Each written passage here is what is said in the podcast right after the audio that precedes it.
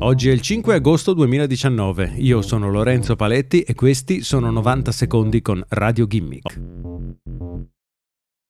L'Europa ha vinto. A partire dal 2020 Google dovrà offrire agli utenti che attivano un telefono Android la possibilità di selezionare un diverso motore di ricerca per la barra presente sulla homepage dei suoi telefoni e all'interno del browser Chrome. I motori di ricerca alternativi saranno decisi attraverso un'asta a busta chiusa. I tre maggiori offerenti saranno affiancati a Google nell'offerta dei motori di ricerca sui dispositivi Android. L'annuncio arriva dopo una multa da 5 miliardi di dollari imposta dall'antitrust europea a Google. L'azienda era stata ritenuta colpevole di legare in maniera illegale Chrome, Android e il suo motore di ricerca.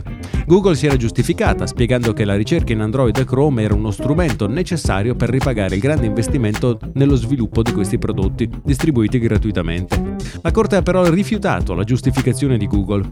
Google non specifica quale dovrà essere la minima offerta per comparire come motore di ricerca su Android, mentre conferma che il numero di offerenti e le relative offerte rimarranno segrete. Se meno di tre motori di ricerca alternativi si faranno avanti, Google dovrà scegliere i posti rimasti liberi selezionando motori di ricerca concorrenti a caso.